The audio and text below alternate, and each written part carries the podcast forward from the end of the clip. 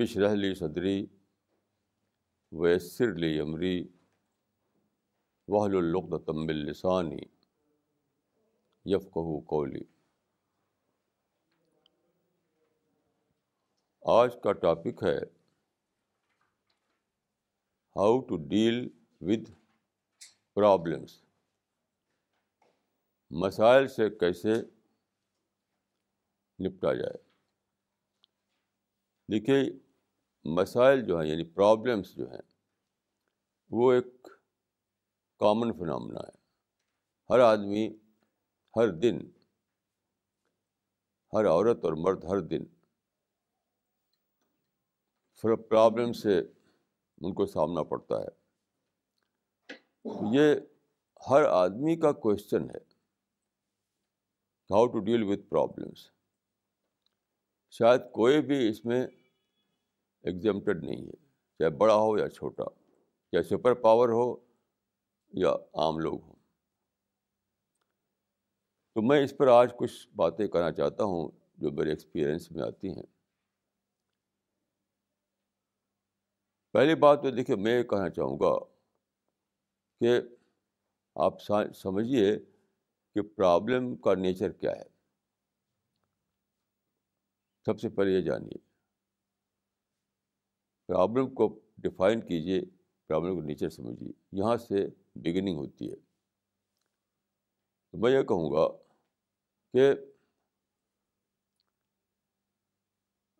گا کہ پرابلم جو ہیں وہ، پرابلم کو لوگ عام طور پر آبسٹیکل کے طور پر لیتے ہیں، وہ آبسٹیکل ہے ہی نہیں. دیکھیے جو چیز پارٹ آف نیچر ہو وہ آبسٹیکل نہیں ہوتی. گرمی میں سورج بہت گرم ہو جاتا ہے تو کیا آپ اس کو پرابلم سمجھتے ہیں؟ برسات میں کیچڑ ہو جاتی ہے، مڈ ہو جاتا ہے تو کیا آپ اس کو پرابلم سمجھتے ہیں؟ پرابلم نہیں ہے، وہ پارٹ آف نیچر ہے. وہ تو جو چیز پارٹ آف نیچر ہو وہ پرابلم نہیں ہوتی. پرابلم تو وہ ہے جو نیچر سے الگ کچھ ہو جائے. یہ بات جاننا بہت ضروری ہے،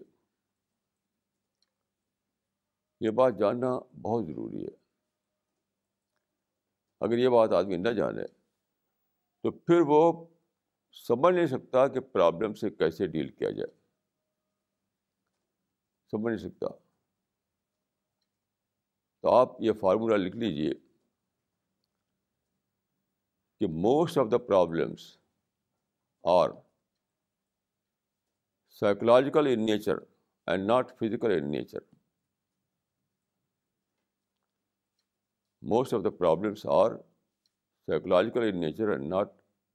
نیچر.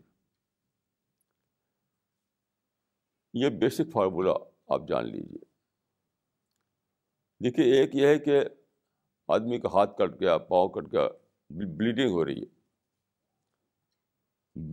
ہے، تو دیٹ از فزیکل پرابلم. آپ کو بلیڈنگ کو روکنا ہے جلدی سے. یہ سائیکولوجیکل پرابلم نہیں ہے. تو جہاں ایسا کوئی بات ہو کہ چوٹ لگ گئی یا بلیڈنگ ہو رہی ہے تو you have to take it as a physical problem. تو ڈاکٹر کے پاس جائیے، ہاسپٹل جائیے. لیکن جو جیسے کہ جو ٹینشن ہو جاتا ہے لوگوں کو، کسی نے کچھ کہہ دیا تو آپ کو غصہ آ جاتا ہے، دیٹ از سائیکولوجیکل پرابلم. اس کے لیے آپ کو کسی ڈاکٹر کے پاس دوڑنے کی ضرورت نہیں ہے. تو first of all you have to differentiate between two kind of problems. اگر یہ نہیں کریں گے آپ تو آپ کو کنفیوژن رہے گا اور پھر آپ پرابلم کو سالو نہیں کر پائیں گے. یہ بہت ہی ضروری ہے جاننا کہ پرابلم کی دو قسمیں ہیں، فزیکل اور سائیکولوجیکل، اور زیادہ تر سائیکولوجیکل ہی ہوتی ہیں. تو فزیکل میں تو آپ اس کا ٹریٹمنٹ کریں گے، میڈیکل ٹریٹمنٹ یا اور کوئی ٹریٹمنٹ. سائیکولوجیکل میں کیا ہے، اس کو آپ کو انٹلیکچوئل لیول پر مینیج کرنا ہے. ٹریٹمنٹ نہیں چاہیے اس کے لیے، یعنی فزیکل پرابلم کو آپ کو ختم کرنا ہے, یعنی بلیڈنگ کو روکنا ہے. فزیکل پرابلم کو آپ کو ختم کرنا پڑتا ہے, بلیڈنگ کو روکنا پڑتا ہے. سائیکولوجیکل پرابلم کو کا نیچر ایک دم الگ ہے, اس کو مینیج کرنا پڑتا ہے, کو مینیج کرنا پڑتا ہے. یہ جاننا بہت ہی زیادہ ضروری ہے. میں آپ کو کچھ ایگزامپل دوں, اس سے بات کلیئر ہو جائے گی. دیکھیے برٹش پیریڈ میں ایک قصہ ہوا جو مجھے معلوم ہے. ایک صاحب تھے, ایک مسلم, وہ ڈپٹی کمشنر تھے اس وقت. اس زمانے میں نے برٹش پیریڈ میں ڈپٹی کمشنر ہونا بہت بڑی بات سمجھ جاتی تھی. تو وہ ڈپٹی کمشنر تھے اور ان کی پوسٹنگ تھی میرٹھ میں. میرٹھ میں اس زمانے کے ایک ویل نون اسکالر تھے, مسلم اسکالر, اسلامک اسکالر یعنی عالم. وہ ٹرین سے, بائی ٹرین کہیں جا رہے تھے, تو میرٹھ سے وہ پاس ہونے والے تھے, میرٹھ کے اسٹیشن سے. تو وہ جو تھے ڈپٹی کمشنر صاحب, ان کو معلوم ہوا تو انہوں نے ملنا چاہا ان سے. وہ میرٹھ کے ریلوے اسٹیشن پر آئے. جب گاڑی وہاں ٹھہری تو آگے بڑھے, کچھ اور بھی ساتھی تھے ان کے. تو انہوں نے کہا السلام علیکم. وعلیکم السلام. تو انہوں نے ہاتھ بڑھایا شیک ہینڈ کرنے کے لیے. جیسا کہ آپ جانتے ہیں اسلام کا طریقہ ہے کہ سلام کرنا اور پھر مصافحہ کرنا, یعنی شیک ہینڈ دونوں. تو انہوں نے جب ہاتھ بڑھایا مصافحہ کرنے کے لیے, تو جو اسلامک اسکالر تھے, وہ بیئرڈ تھے, داڑھی والے تھے, انہوں نے مصافحہ نہیں کیا. انہوں نے کہا میں داڑھی منڈوں سے مصافحہ نہیں کرتا, میں داڑھی منڈوں سے مصافحہ نہیں کرتا. I don't like shaking hand with beard people,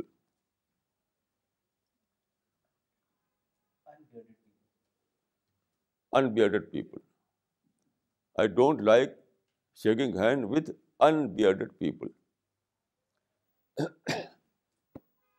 اب کیا ہوا, اس آدمی سے میں ملا ہوں, وہ ڈپٹی کمشنر سے.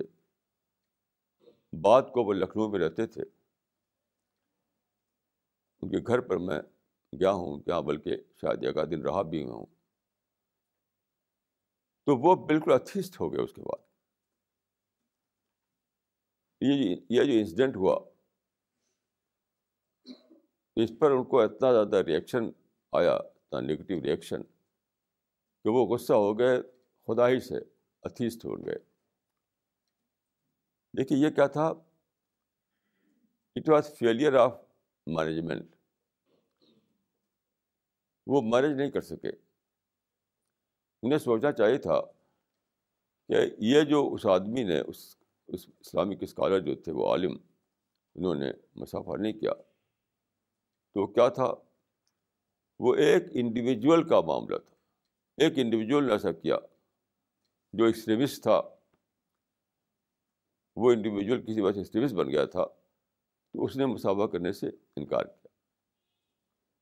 That was act of one individual. خدا سے غصہ کیوں ہو گئے وہ؟ خدا نے تو نہیں کہا تھا کہ مصافحہ مت کرنا, بلکہ قرآن میں اگر انہوں نے پڑھا ہوتا تو قرآن میں اس کا الٹا لکھا ہوا ہے, وَلَا تُصَائِرْ خَطَّكَ لِلنَّاسِ. چیپٹر 31 میں آپ پڑھیے, لقمان چیپٹر 31, وَلَا تُصَائِرْ خَطَّكَ لِلنَّاسِ کا مطلب ہے don't turn your face away from people. Don't turn away your face from people. یعنی اس کا الٹا قرآن میں لکھا ہوا ہے کہ لوگوں سے بے رخی سے مت ملو, لوگوں سے نرمی سے ملو, لوگوں کو کنسیشن دو. لوگ جہاں جہاں ہیں وہاں وہاں ان میں کئی کمیاں ہو سکتی ہیں, تو ان کو کنسیشن دو, نرمی سے ملو, ہمدردی سے ملو. یہ ہے قرآن مجید میں. تو اگر وہ مینیج کر پاتے تو وہ کہتے کہ ٹھیک ہے, ایک انڈیویجول نے ایسا کیا, وہ اس کا معاملہ ہے, لیکن قرآن میں تو ایسا ہے نہیں. تو خدا سے میں کو غصہ ہو جاؤں, خدا پر بانوں گا اور زیادہ. بلکہ تو دیکھیے, میں یہ کہوں گا آپ کو کہ مینیج کرنے کے دو فارمولہ ہیں, پرابلم کو مینیج کرنے کے دو فارمولہ ہیں.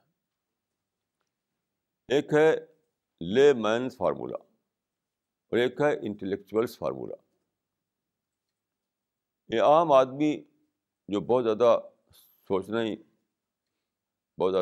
نہیں پاتا ہے, اس کا ایک فارمولہ ہے, اس کے لیے بھی ایک فارمولہ ہے. اور کہ وہ آدمی جو جس کا پڑھا لکھا ہے, جو انٹلیکچوئل ہے, اس کا فارمولہ. تو میں آپ کو دونوں کا بتانا چاہوں گا. لے مین کا فارمولہ کیا ہے؟ دیکھیے, جب پارٹیشن ہوا 1947 میں, تو ایک آدمی پاکستان سے آیا. آپ جانتے ہیں کہ بہت لوگ ادھر سے ادھر ہوئے تھے پارٹیشن میں. تو اس وقت وہ آیا وہاں سے, تو وہ بالکل پینی لیس تھا, وہ اس کے پاس کچھ نہیں تھا. تو دلی کے ایک مسلم فیملی نے اس کو اپنے یہاں رکھا, اس کو پیسہ دیا, اس کو اسٹیبلش کرنے میں مدد دی, کافی انہوں نے اس کو سپورٹ دیا مسلم فیملی نے. تو وہ آدمی جو تھا اس نے بزنس کیا یہاں پر دلی میں, اور بزنس بہت بڑھا اس کا, یہاں تک کہ مسلم فیملی سے بہت زیادہ اس کا بزنس ہو گیا. یعنی مسلم فیملی کے پاس چھوٹا گھر تھا تو اس پر بڑا گھر ہو گیا, مسلم فیملی کے پاس بائسکل تھی تو اس کے پاس کار ہو گئی, مسلم فیملی کے پاس چھوٹا کاروبار تھا اس نے بڑا کاروبار کر لیا. یعنی ہر لحاظ سے وہ مسلم فیملی سے بڑا ہو گیا. تو مسلم فیملی کے ایک ممبر نے کہا ایک بار کہ ہم سے دیکھا نہیں جاتا. یعنی جس آدمی کو ہم نے سپورٹ دیا تھا وہ ہم سے آگے بڑھ گیا. اس کو کہتے ہیں جلن, میلس, حسد. تو جب تک وہ کچھ نہیں تھا تو ان کو ایک سمپیتھی تھی, آؤٹ آف فلینتھراپی انہوں نے اس کی مدد کی, لیکن جب بڑا ہو گیا تو ان کو جلن آ گئی. تو اس آدمی کو جو پاکستان سے آیا تھا, جو شرنارتھی تھا, اس سے کہا گیا کہ دیکھو تم سے ان کو حسد اور جلن ہے, تمہارے خلاف بولتے رہتے ہیں وہ. تو اس نے شرنارتھی نے کیا جواب دیا, اس ریفیوجی نے؟ یہ ان کا پرابلم ہے, میرا پرابلم تو نہیں. یہ لے مینس فارمولہ, یہ ہر جگہ اپلائی ہو جائے گا, ایک ہی فارمولہ ہر جگہ اپلائی ہو جائے گا. اس کو میں کہوں گا کہ یہ لے مینس فارمولہ, کہ ان کا پرابلم ہے, میرا پرابلم تو نہیں. اگر آدمی بہت زیادہ سوچنا نہیں چاہتا, بہت زیادہ ایجوکیٹڈ نہیں ہے وہ, تب بھی اس کے لیے ایک ایک ایک لے مینس فارمولہ ہے. جب بھی کوئی بات ایسی ہو تو اس کے مائنڈ میں نہ رکھ لے, وہ کہہ دے بھائی ان کا پرابلم ہے, میرا پرابلم تو نہیں. یعنی ود ان سیکنڈ وہ اپنے کو اس سے الگ کر لے, اپنے کو نارمل بنا لے. بیسک بات ہے نارمل بنانا, بیسک بات ہے نارمل بنانا اپنے آپ کو. تو وہ جو تھی فیملی, وہ نارمل نہیں رکھ سکی اپنے آپ کو, ان کو جلن آ گئی, حسد آ گئی. تو جب دیکھتے تھے کہ وہ زیادہ بڑے گھر میں ہے, زیادہ بڑی گاڑی پہ چلتا ہے, زیادہ بڑا بزنس ہے, تو انہوں نے کہا کہ دیکھا نہیں جاتا اس کی ترقی کو, ہم پیچھے رہ گئے, وہ آگے بڑھ گیا. لیکن اس نے کیسے مینیج کیا؟ اس نے کہا یہ ان کا پرابلم ہے, میرا پرابلم تو نہیں. یہ ہے لے مینس فارمولا پرابلم کو سالو کرنے کا. اور دوسری مثال جو دی میں نے آپ کو وہ ہے انٹلیکچوئلس فارمولا, کہ ڈپٹی کمشنر صاحب سے اگر اس نے شیک ہینڈ نہیں کیا تو انٹلیکچوئل لیول پر اس کو مینیج کر سکتے تھے.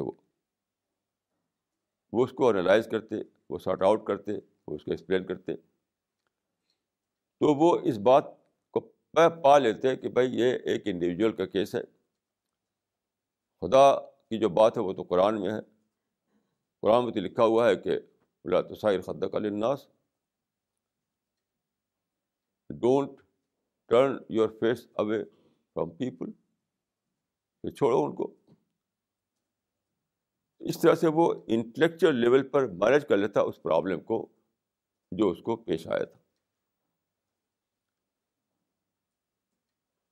تو یاد رکھیے ہر وہ پرابلم جو فزیکل نہ ہو, سائیکولوجیکل ہو, تو وہ ہے ایشو مینجمنٹ کا. اس کو آپ کو مینیج کرنا ہے. جنرلی کیا ہوتا ہے کہ لوگ سمجھتے ہیں problem is an obstacle, so we have to remove it. More than 99% لوگوں کا خیال یہی ہے. They take problem as an obstacle اور پھر اسے لڑنا شروع کر دیتے ہیں, کیوں؟ وہ چاہتے ہیں کہ پرابلم کو ختم کرنا ہے, اس کو ریموو کرنا ہے. جس راستے میں ایک پتھر پڑا ہوا ہو تو آپ اس کو ہٹانا چاہیں گے, تو سمجھتے ہیں کہ تو ایک پتھر پڑا ہوا ہے, اس کو ہٹاؤ. تو کیا ہوتا ہے, ایسے لوگ ساری زندگی ٹینشن میں جیتے ہیں,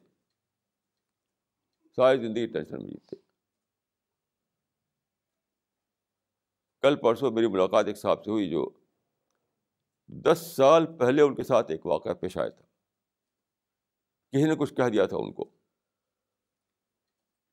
یہ تو بڑا بنتا ہے, یہ تو اپنے اپنے بزرگوں کا خیال نہیں کرتا, جو گھمنڈ ہو گیا ہے. اب وہ 10 سال بعد بھی اسی قصے کو دہرایا مجھ سے انہوں نے. 10 سال بعد وہ بھول نہیں سکے اس کو, کیوں؟ اس کو وہ سمجھتے ہیں کہ یہ تو ایک پرابلم ہے, اس کو ختم ہونا چاہیے. ختم کرنے کی کوشش, 10 سال بیت گیا, وہ ختم نہیں ہوا. تو اگر وہ لیمنس فارمولا اپناتے, کہتے کہ بھائی وہ ان کا پرابلم, میرا پرابلم تو نہیں. اور انٹلیکچوئل فارمولا اگر اپناتے تب بھی اس کو وہ سالو کر سکتے تھے, اس کو سارٹ آؤٹ کر سکتے تھے کہ خدا نے دنیا میں سب کو فریڈم دی ہے, جب آدمی مس یوز کرے گا تو پرابلم کریٹ کرے گا. یہ تو خدا کا کریشن پلان ہے, تو خدا کے کریشن پلان کو کون بدل سکتا ہے؟ وہ تو رہے گا. تو ہمیں اس کو اوائڈ کرنا ہے, ہمیں اس کو ٹالریٹ کرنا ہے. تو آپ کو یہ جاننا چاہیے کہ پرابلم جو ہے اگر فزیکل ہے تب تو اس کو آپ کو اس کو حل کرنا ہے, اور اگر سائیکولوجیکل ہے تو اس کو چھوڑ دیجیے,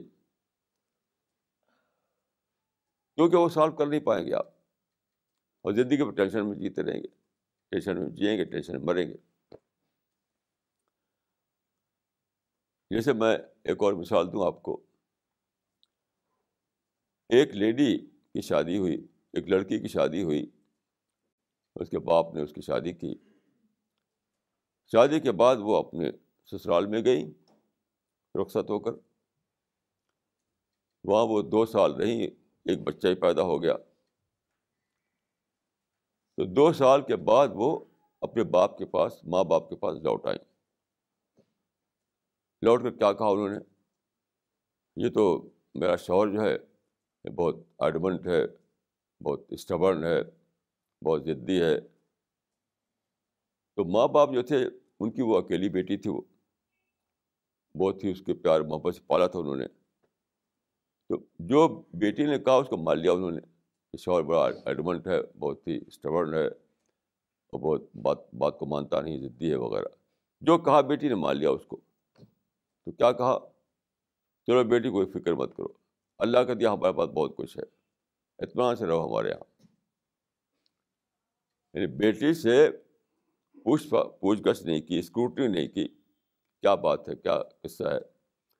بس یہ کہہ دیا کہ بیٹی آ گئی ہو تم, آرام سے رہو, ہمارے پاس اللہ کا دیا بہت کچھ ہے. اچھا مجھ سے ملاقات ہوئی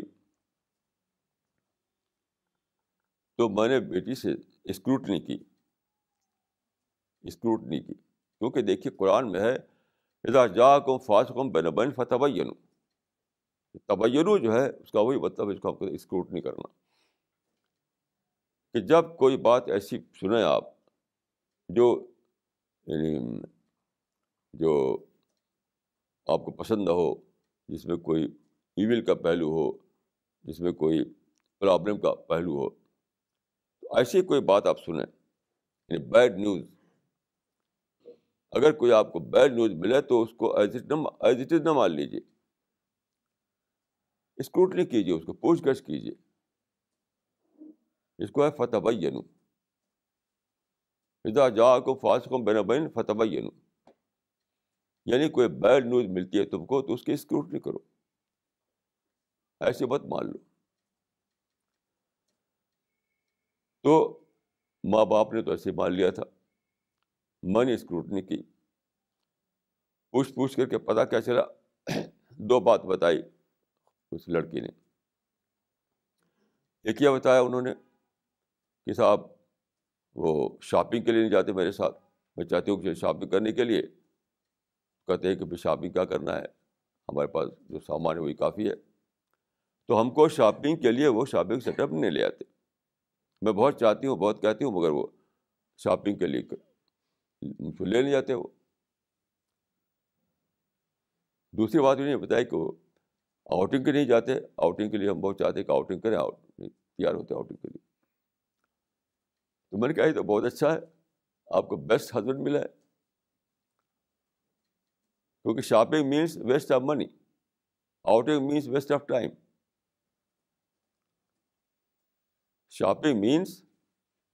شاپنگ کا مطلب ہے پیسہ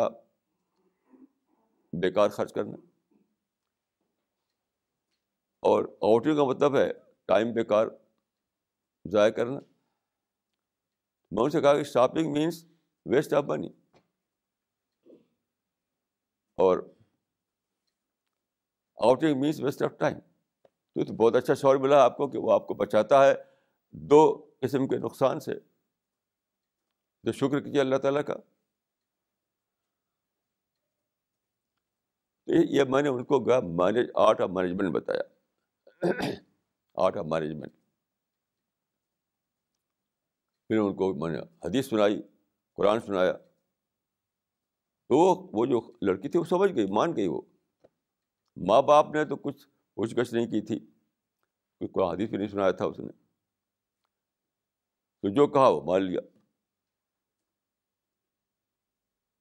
میں جب ان کو بتایا تو انٹلیکچوئل لیول پر جب میں نے ایکسپلین کیا اس کو ریزن آؤٹ کیا تو مان گئی وہ, اور پھر واپس گئی وہ, اور اب وہ آرام سے بھی رہ رہی اسی شوہر کے ساتھ.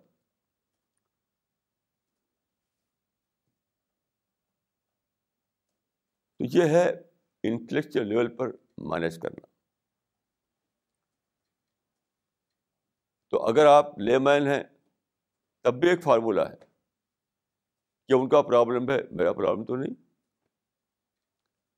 اور آپ ایجوکیٹڈ آدمی ہیں تب بھی ایک فارمولہ ہے, اس کو ریزن آؤٹ کیجیے, اس کو سارٹ آؤٹ کیجیے, اس کو ایکسپلین کیجیے, اس کی اسکروٹنی کیجیے,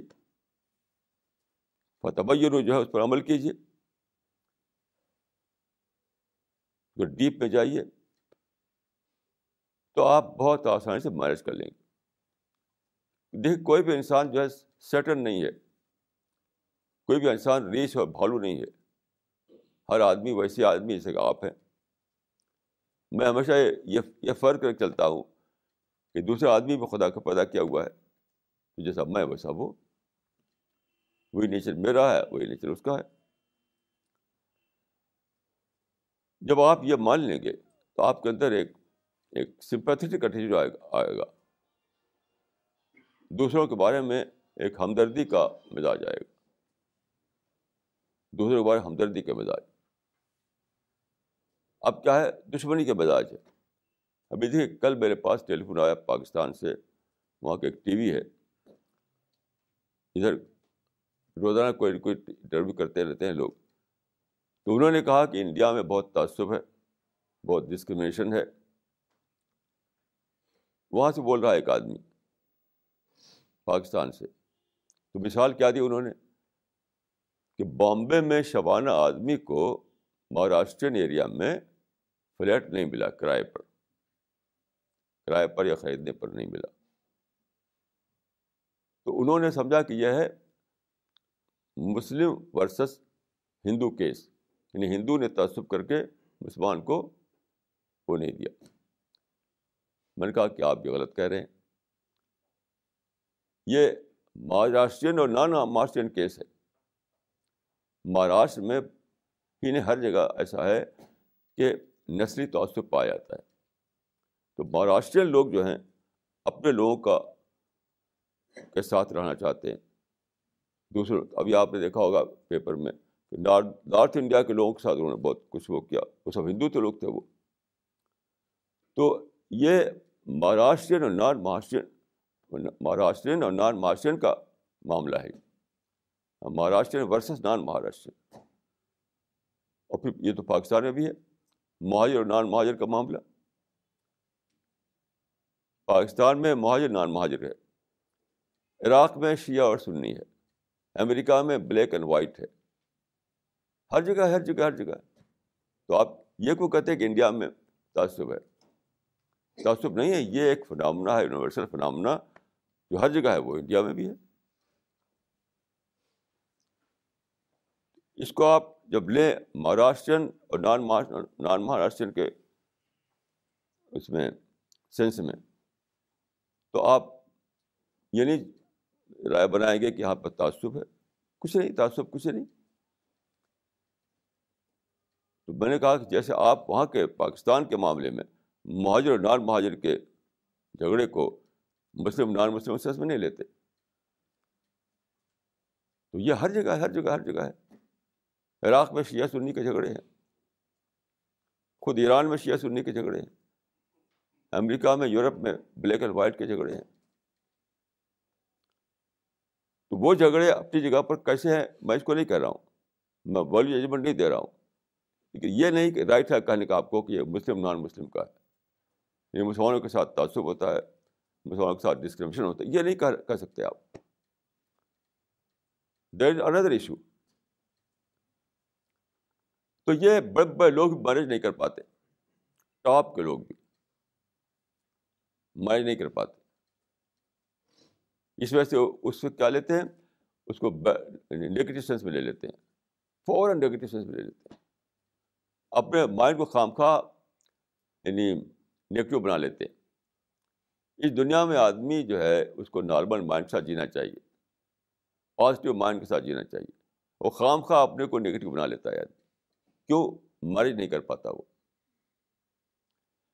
ابھی چند دن ہوئے میں دلی میں ایک ٹی وی میں ایک پینل ڈسکشن تھا, ایک ٹاپ کا ٹی وی ہے, تو وہاں ایک پروفیسر صاحب آئے ہوئے تھے. انہوں نے کہا کہ میں ملا ہوں ایکسٹریمسٹ مسلمانوں سے, اور میں افغانستان گیا ہوں, میں ایران گیا ہوں. جو ایکسٹریمسٹ مسلم ہیں وہ کہتے ہیں کہ ہم تو قرآن کی جو ٹیچنگ ہے اس سے ہم کو پریرنا ملی ہے, ہم اس سے پریرنا لے کر چل رہے ہیں. تو میں نے کہا کہ دیکھیے آج ہی کے پیپر میں چھپا ہے, اسی دن چھپا تھا اور برابر چھپ رہا ڈیلی, کہ بامبے بلاسٹ میں جو لڑکا پکڑا گیا ہے وہ بتا رہا ہے بہت ڈیٹیل کے ساتھ اس تھیوری. تو اسی دن چھپا تھا کہ ہم 10 لڑکوں کو سلیکٹ کیا گیا اور ایک کیمپ میں بھیج دیا گیا, کیمپ میں ٹریننگ کے لیے. 1 سال وہاں ہم انڈر ٹریننگ رہے, پورے 1 سال. تو وہاں پر جو ٹریننگ ہوئی یہ تو ایک تھی کہ ہتھیار کیسے یوز کریں, گن یا بم کیسے استعمال کریں, ایک تو وہ ٹریننگ تھی. دوسری ٹریننگ جو تھی وہ کیا تھی, انہیں ویڈیو دکھائے گئے برابر, کچھ ویڈیو بنائے گئے تھے جس میں توگڑیا کی اسپیچز تھیں یا گودھرا کا کچھ سین تھا کہ وہاں پر رائٹ ہو گیا. تو اس کا ایک انہوں نے فلم بنایا اور پورا دکھاتے تھے وہ کہ دیکھو بھائی یہاں پر یہ لوگ اسپیچز دے رہے ہیں, اینٹی مسلم اسپیچ, اور وہ کر رہے ہیں, رائٹ ہو رہا ہے. تو میں نے کہا کہ دیکھیے اس آدمی نے یہ نہیں کہا کہ ہم کو 1 مہینے تک قرآن پڑھایا گیا اور اس سے پریرنا لے کر ہم نے بم مار دیا. سب لوگ جانتے ہیں, چھپ رہا ہے پیپروں میں, میڈیا میں آ رہا ہے. وہ لڑکا جو پکڑا گیا ہے جس سے انٹراگیشن ہو رہا ہے, اس نے یہ نہیں کہا ہے کہ مجھے 1 مہینے تک قرآن پڑھایا گیا اور اس سے پریرنا لے کر کہ میں نے بم بلاسٹ کر دیا بامبے میں. نہیں, وہ کہا کہ 1 سال تک مجھے ویڈیو فلم دکھائی گئی. تو میں نے کہا کہ یہ تھی that was selective items technique, selective news technique, یعنی کچھ سلیکٹیو چیزوں کو لیا آپ نے, اس کی ایک فلم بنائی, اس کو دکھا رہے ہیں. کیا اسی کا نام انڈیا تھوڑی ہے؟ انڈیا تو بہت بڑا کنٹری ہے, یہاں 100 کروڑ آدمی رہتے ہیں. تو ایسا تو کسی بھی کنٹری بنا سکتے ہیں آپ. سلیکٹیو آئٹم کو لے کر کے ویڈیو بنانا ہے تو آپ کہاں جہاں چاہے بنا لیجیے, پاکستان میں بنا لیجیے, افغانستان میں بنا لیجیے, امریکہ میں بنا لیجیے, برٹن میں بنا لیجیے. تو یہ کہنا کہ قرآن سے پریرنا لے کر کے انہوں نے بم دھماکہ کیا ہے, یہ تو آپ کا کہنا ہے. وہ تو نہیں بول رہا ایسا, جس نے بم دھماکہ کیا وہ تو نہیں کہہ رہا ہے کہ ہمیں 1 سال تک قرآن پڑھایا گیا, وہ تو کہا کہ ہمیں 1 سال تک ایسی ویڈیو فلم دکھائی گئی جو ویڈیو فلم بلاوٹی فلم تھی. اب اور یہ پتہ نہیں کہ وہ کہاں کہاں سے سین لیا ہوگا انہوں نے. کوئی ضروری نہیں کہ وہ سین جو ہے گجرات کا ہو, دنیا میں بڑے فساد ہوتے رہے, وہیں سے فلم میں جوڑ دیا انہوں نے لے کر کے, کیا پتہ. تو میں نے ان سے کہا پروفیسر صاحب سے کہ آپ جو ہے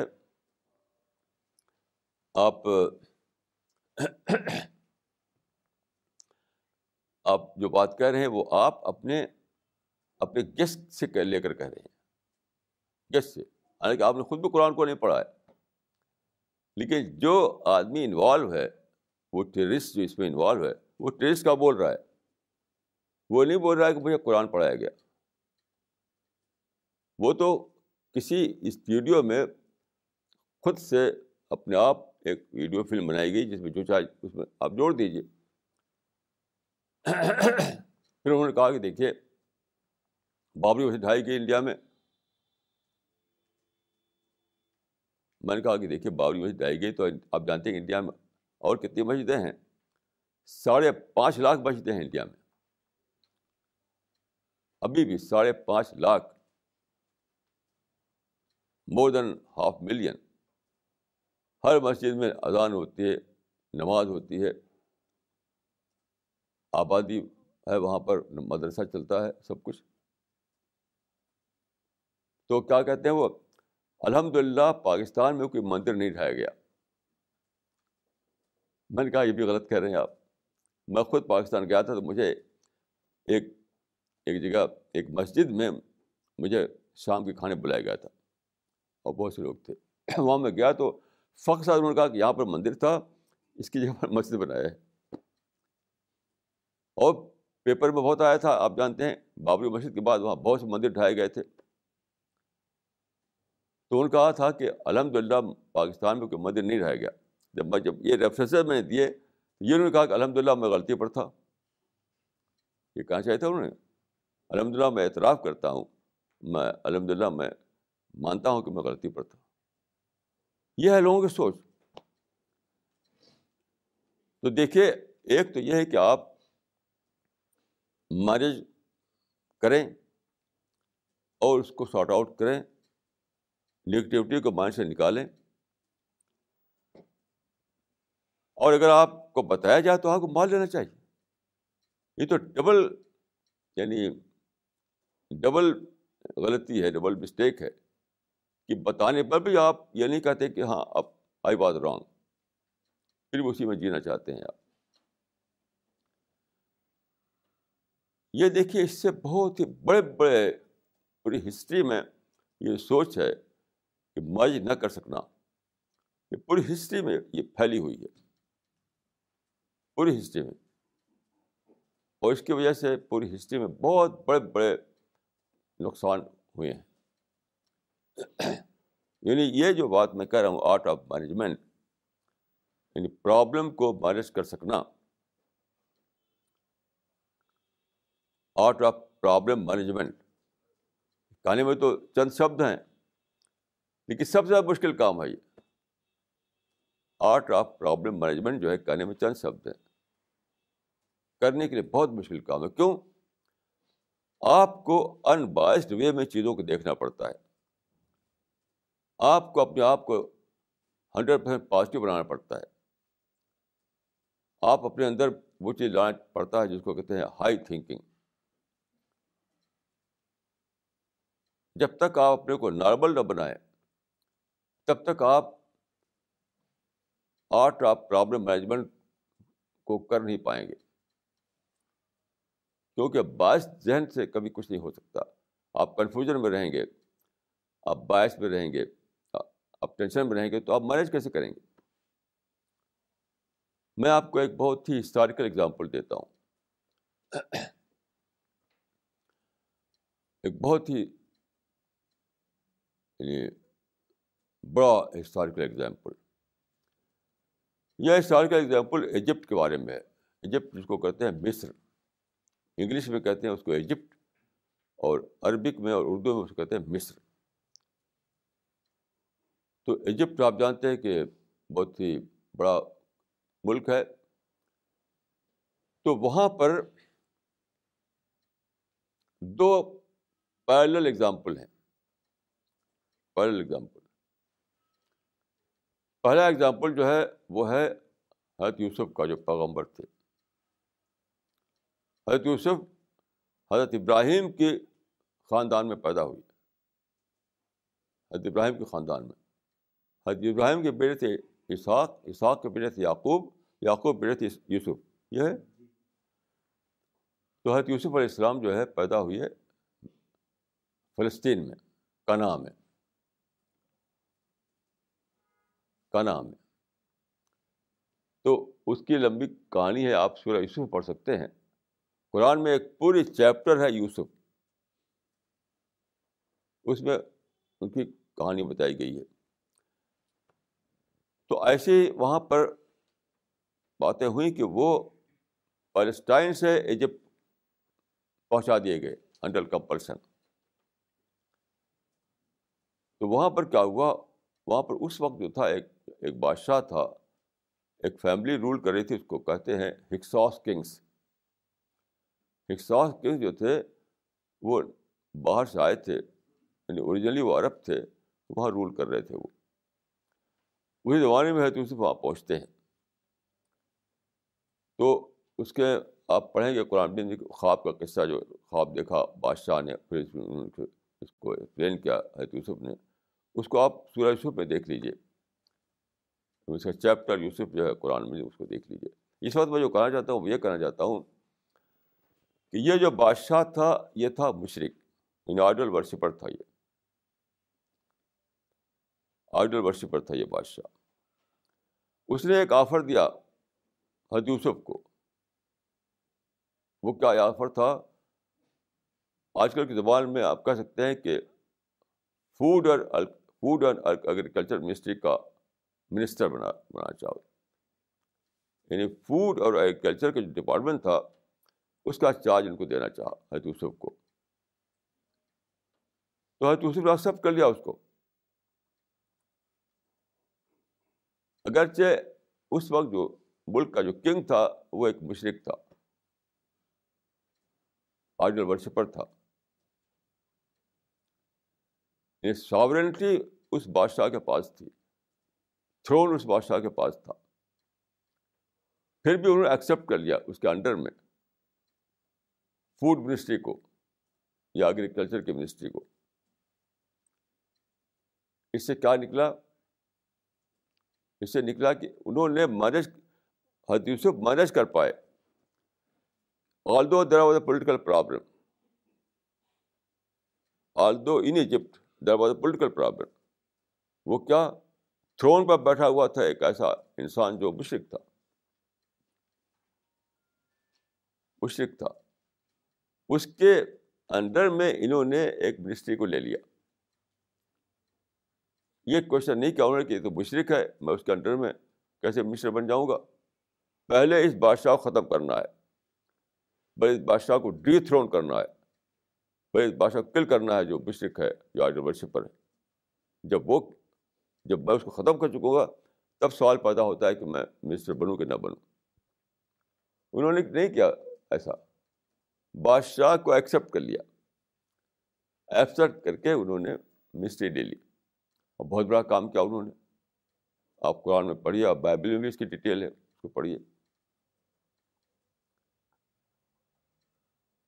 اب آپ دیکھیے, ابھی زمانے میں آپ آئیے, 20th سینچری میں آپ آئیے, اسی ایجپٹ میں, سیم ایجپٹ میں کیا ہوا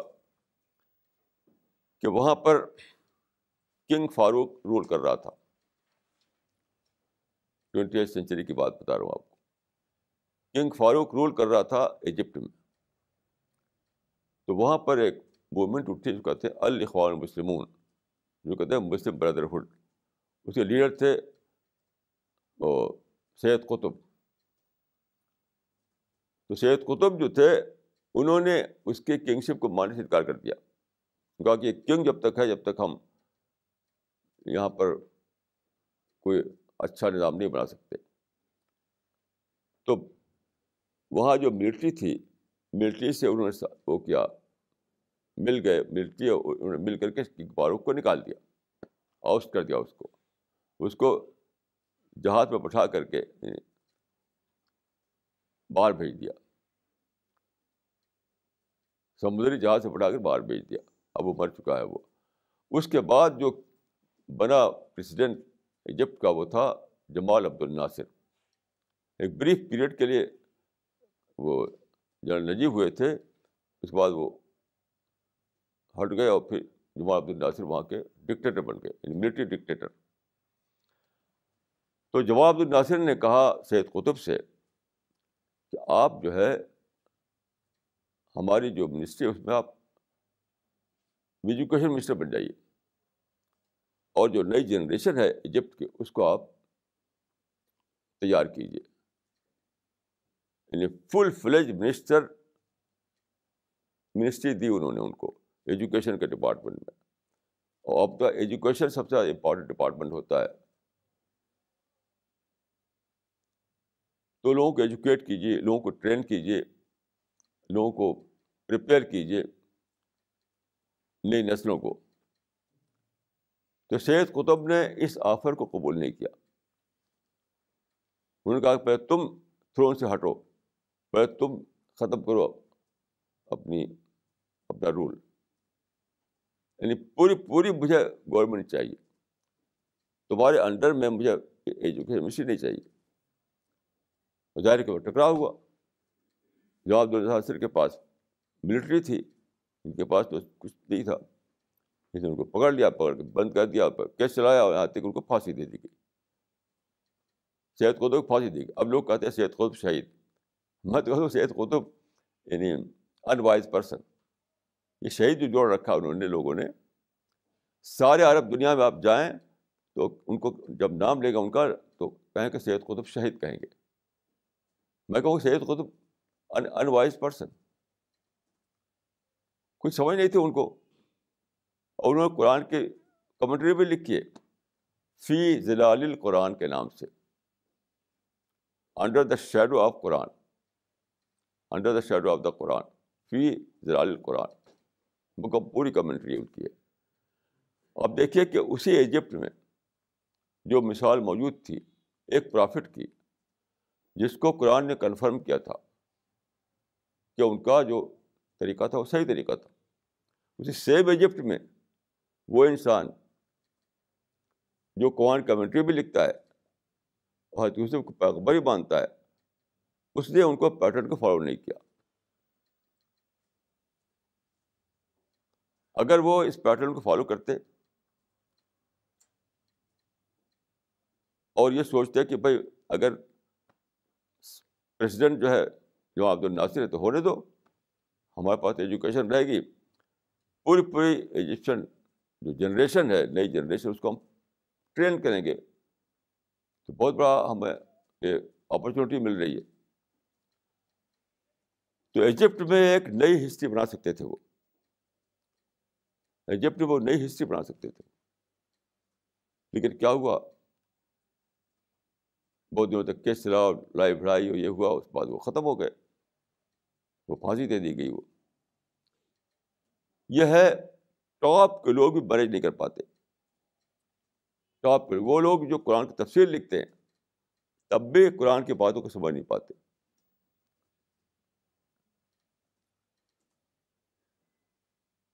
تو میں یہ کہوں گا کہ ہر پرابلم مینیجیبل ہوتا ہے,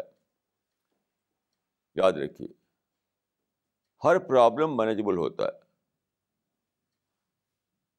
چاہے چھوٹا ہو یا بڑا ہو, ہر پرابلم مینیجیبل ہوتا ہے چاہے چھوٹا ہو یا بڑا ہو. میں ایک بتا کنگز وے کیمپ میں روڈ پر چل رہا تھا, تو ایک بائسکل والا آیا, بہت دوڑا رہا تھا, وہ دوڑا رہا تھا, ایک لڑکا تھا وہ, اب مجھ سے ٹکرا گیا, اب میں گر گیا, اب میری آنکھ ٹوٹ گئی, خیر تو کہ شیشہ آنکھ میں نہیں لگا, آنکھ ٹوٹ گئی, خون بہنے لگا. اب پولیس والا تھا, پولیس والا پکڑ لیا لڑکے کو, وہاں پولیس والا تھا روڈ پر. تو میں جب ٹکرا گیا تو میں چپ چاپ سے میں روڈ کے کنارے جا کر کیسے بیٹھ گیا, میں کوئی بولا نہیں, میں نے پولیس والے سے کچھ کہا نہ اس آدمی سے کچھ کہا. کیا میں سوچ رہا تھا کہ میں مجھے آپ کرنا کیا چاہیے, میرے مائنڈ میں لڑکا نہیں تھا, وہ بائسکل نہیں تھی, اپنا پرابلم تھا, سیو یور سیلف, کہ مجھے اب کیا کرنا چاہیے, کہ خون بہ رہا ہے, آنکھ ٹوٹ گئی ہے, چوٹ لگ گئی ہے, کیا کرنا چاہیے. غصہ آتا تو میں اس آدمی پر بگڑتا, تو اندھے ہو, پاگل ہو, یہ کرتا میں, پولیس والے کہتے پکڑو اس کو. تو مجھے غصہ نہیں آیا, میں سوچنے لگا کہ اب مجھے کرنا کیا چاہیے. تو میں چپ چاپ بیٹھ کے سوچنے لگا. اب پولیس والا آ کے مجھ سے پوچھتا ہے کہ بابا جی کہہ رہا تھا مجھ کو, بابا جی کیا کرنا ہے, یہ لڑکوں کو ہم کیا کریں, پکڑ لے جائیں, کیا کریں. میں کچھ بھی نہیں بولا, میں وہ دیر تک یہی کہتا رہا. تو آخر میں کہا چلا کہ بابا جی کو بولتا نہیں, یہ کہا کہ چلا گیا, بابا جی تو بولتا نہیں, تو لڑکے کو چھوڑ دیا اس نے.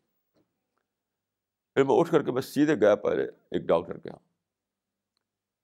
کیونکہ مجھے اس کے لوہے سے چوٹ لگی تھی, بائسکل کے لوہے سے خون جو آ رہا تھا. سب سے پہلا کام میں نے کیا, انجیکشن لگوایا میں. اس کے بعد میں اس کو جو فرسٹ ایڈ جو تھی وہ کروایا, پھر گھر چلا گیا. یہ ہے میں نے مینیج کیا اس کو. اگر میں غصہ آیا تھا کیا ہوتا, لڑتا پھرتا, پتہ نہیں کیا قصہ پیش آتا, دونوں کو جانا پڑتا پولیس اسٹیشن. تو دیکھیے ہر پرابلم مینیجبل پرابلم ہے. اس فارمولے کو آپ ایک ایکشن کے طور پر لے لیجیے, ہر پرابلم جو ہے مینیجبل پرابلم ہے, چاہے بہت بڑا پولیٹیکل پرابلم ہو یا چھوٹا موٹا عام انسان کے لیول پر پرابلم ہو.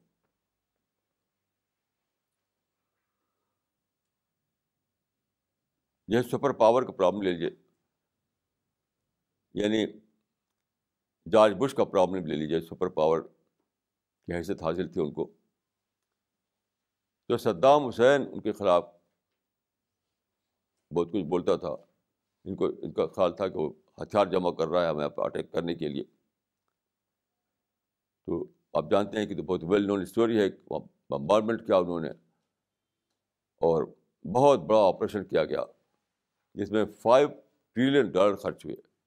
$5 ٹریلین یہاں تک کہ امریکہ کی اکانومی شیٹر ہو گئی، ملا کچھ بھی نہیں. تو وہاں پر امریکہ جو ہے مینج کرنا نہیں کر سکا عراق کے معاملے میں. اچھا اس بات دیکھیے آپ، رشیا کا معاملہ تھا. رشیا جو ہے وہ کھلم کھلا دشمن تھا، کمیونسٹ روس، کمیونسٹ رشیا تھا، وہ دشمن بن کے کھڑا ہو گیا امریکہ کا. تو وہاں پر اس نے اٹیک نہیں کیا، وہاں پر اس نے مینج کیا. مینج کس طرح کیا؟ 1956 میں خورشچیو جو سیکرٹری اول تھا، فرسٹ سیکرٹری تھا کمیونسٹ پارٹی کا، اس نے ایک بہت ہی سیکرٹ میٹنگ کی اور اسرائیل کے ظلم بتایا اس میں. اسرائیل کے بعد آیا تھا، یاد خود اس پر بھی ظلم کیا تھا اسرائیل نے. مثلاً ایک میٹنگ تھی پارٹی کی، اس میں غصہ ہو گیا اسرائیل خورشچیو سے، تو اس نے کہا کہ ناچو. اب ایک سب صاحب نے اس کو نچوایا، ذلیل کیا، ذلیل، اور بہت ساری باتیں. یہ ایک سیکرٹ میٹنگ تھی، خورشچیو نے اس میں اسپیچ دی کہ کتنا ظلم ہوتا تھا اسرائیل کے زمانے میں. اب باہر دنیا میں بتایا جاتا تھا کہ اسرائیل کے زمانے میں وہاں جنت بنی ہوئی ہے.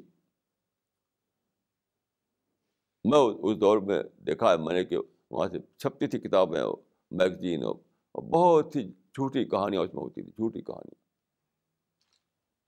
دلی سے نکلتا تھا سوویت لائن، اس میں جھوٹی کہانیاں رہتی تھی کہ وہاں پر بتایا تھا کہ وہاں سب اچھا ہی اچھا ہے سب. تو خورشچیو نے جو ڈسکلوز کیا تو وہ ایک بالکل سیکرٹ ڈاکومنٹ تھا، وہ بہت ہی سیکرٹ ڈاکومنٹ. امریکہ نے بہت زیادہ پیسہ خرچ کر کے کسی کو پرچیز کر لیا، روس کے اندر کسی آدمی کو، اور اس کا پورا جو ٹیکسٹ ہے ٹیکسٹ وہ حاصل کیا اس کو، جو رشین لینگویج میں تھا، رشین میں. اس ٹیکسٹ کو حاصل کر کے اس کا وربیٹم ٹرانسلیشن کیا گیا، اس کو نیو یارک ٹائمز چھاپا گیا. مجھے چھپتے ہی بالکل قیامت برپا ہو گئی. بہت بڑے کمیونسٹ جو تھے وہ ریزائن کر دیا انہوں نے. جیسے ایک بہت بڑا کمیونسٹ تھا ہوورڈ فاسٹ، وہ امریکی تھا ویسے لیکن بہت بڑا کمیونسٹ تھا، وہ لیڈر تھا. اس نے ریزائن کیا اور ایک بک لکھی، اس کا نام تھا نیکڈ گاڈ. نیکڈ گاڈ ایک بلوان جلا سے ایک آدمی تھا، یوگوسلاویا کا بہت بڑا کمیونسٹ بھی تھا. اس نے بک لکھی نیو کلاس، کہ کمیونسٹ سسٹم ایک نیو کلاس بنا ہے، ہم نے کلاس لیس سوسائٹی بنانے کے لیے ہم نے یہ سب کیا تھا، وہاں ایک اور کلاس بن گیا.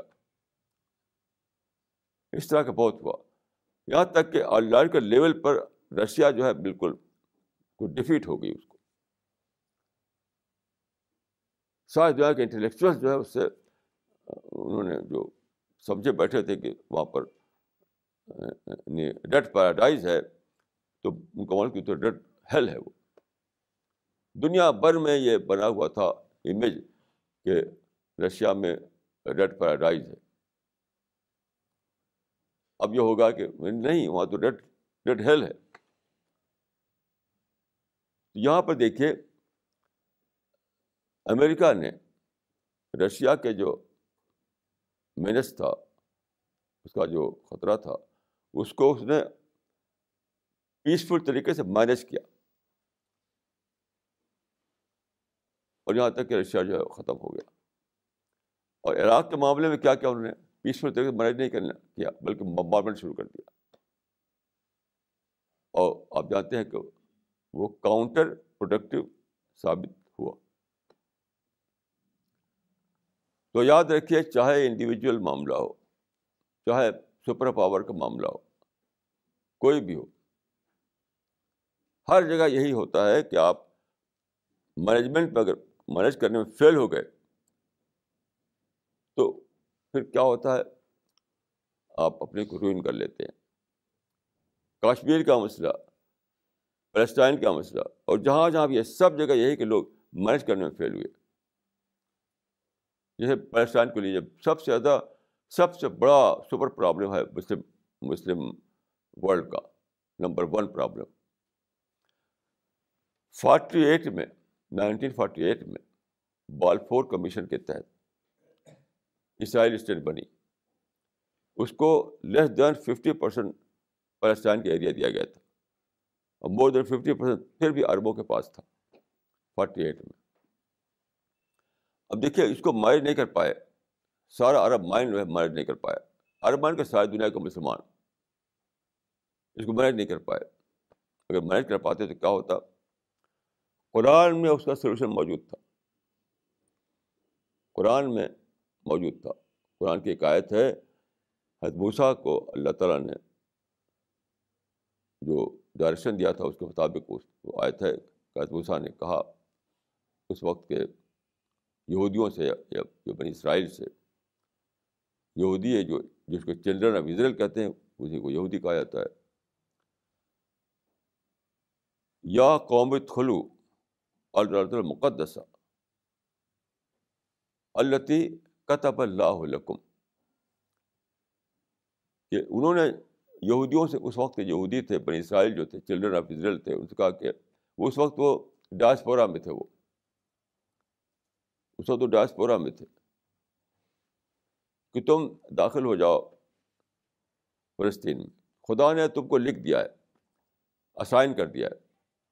تو وہ سوچتے اگر کہ قرآن جو لفظ آیا ہے بائبل میں پرامسڈ لینڈ, یہودیوں کے لیے فلسطین جو ہے پرامسڈ لینڈ ہے, قرآن میں اس کا اسائنڈ لینڈ, دونوں ایک ہی مطلب ہے. کیوں پرامسڈ لینڈ ہے اور اسائنڈ لینڈ ہے؟ کیونکہ یعنی جو لوگ ڈائسپورا میں ہوں they have right to return to their homeland. تو سمجھتے کہ یہ تو قرآن اور لا آف نیچر کے مطابق وہ لوگ واپس آئے ہیں, ٹھیک ہے رہو بھائی, تم لوگ رہو, اب تک تم ڈائسپورا میں تھے, اب تم اپنے وطن میں رہو. تو کیا ہوتا, اتنا نقصان جو ہوا ہے عربوں کو اور سارے مسلم دنیا کو, اس سے بچ جاتے وہ اور ترقی کرتے. مور دین یروشلم پورا ان کے پاس تھا, یروشلم پورا ان کے پاس تھا, مور دین 50% زمین ان کے پاس تھی عربوں کے پاس. تو عرب ترقی کرتے, نقصان سے بچ جاتے, نفرت سے بچ جاتے اور دعوتی کام کرتے. کتنے یہودی جو ہے وہ ان کو اسلام کے فولڈ میں داخل کر سکتے تھے وہ, جیسے بہت سے یہودی اسلام کے فولڈ میں آئے. اسد صاحب جو کمنٹری لکھی ہے قرآن مجید کی, لیوپولڈ اسد, تو صرف اس لیے کہ وہ فیل ہو گئے پرابلم کو مینج کرنے میں, اتنی بڑی تباہی آ گئی پوری مسلم دنیا کے لیے تباہ کن. تو میں کہوں گا کہ آپ انڈیویجول لیول پر, سوشل لیول پر, یا نیشنل لیول پر یا انٹرنیشنل لیول پر یہ جانیے کہ پرابلم کو مینج کیا جاتا ہے اور پرابلم سے لڑائی نہیں کی جاتی. بس اسی آرٹ کو جان لیجیے تو آپ کو ٹینشن فری زندگی مل جائے گی اور آپ سب کچھ کرنے کے قابل ہو جائیں گے. اقول قولی ھذا واستغفر اللہ لی ولکم اجمعین.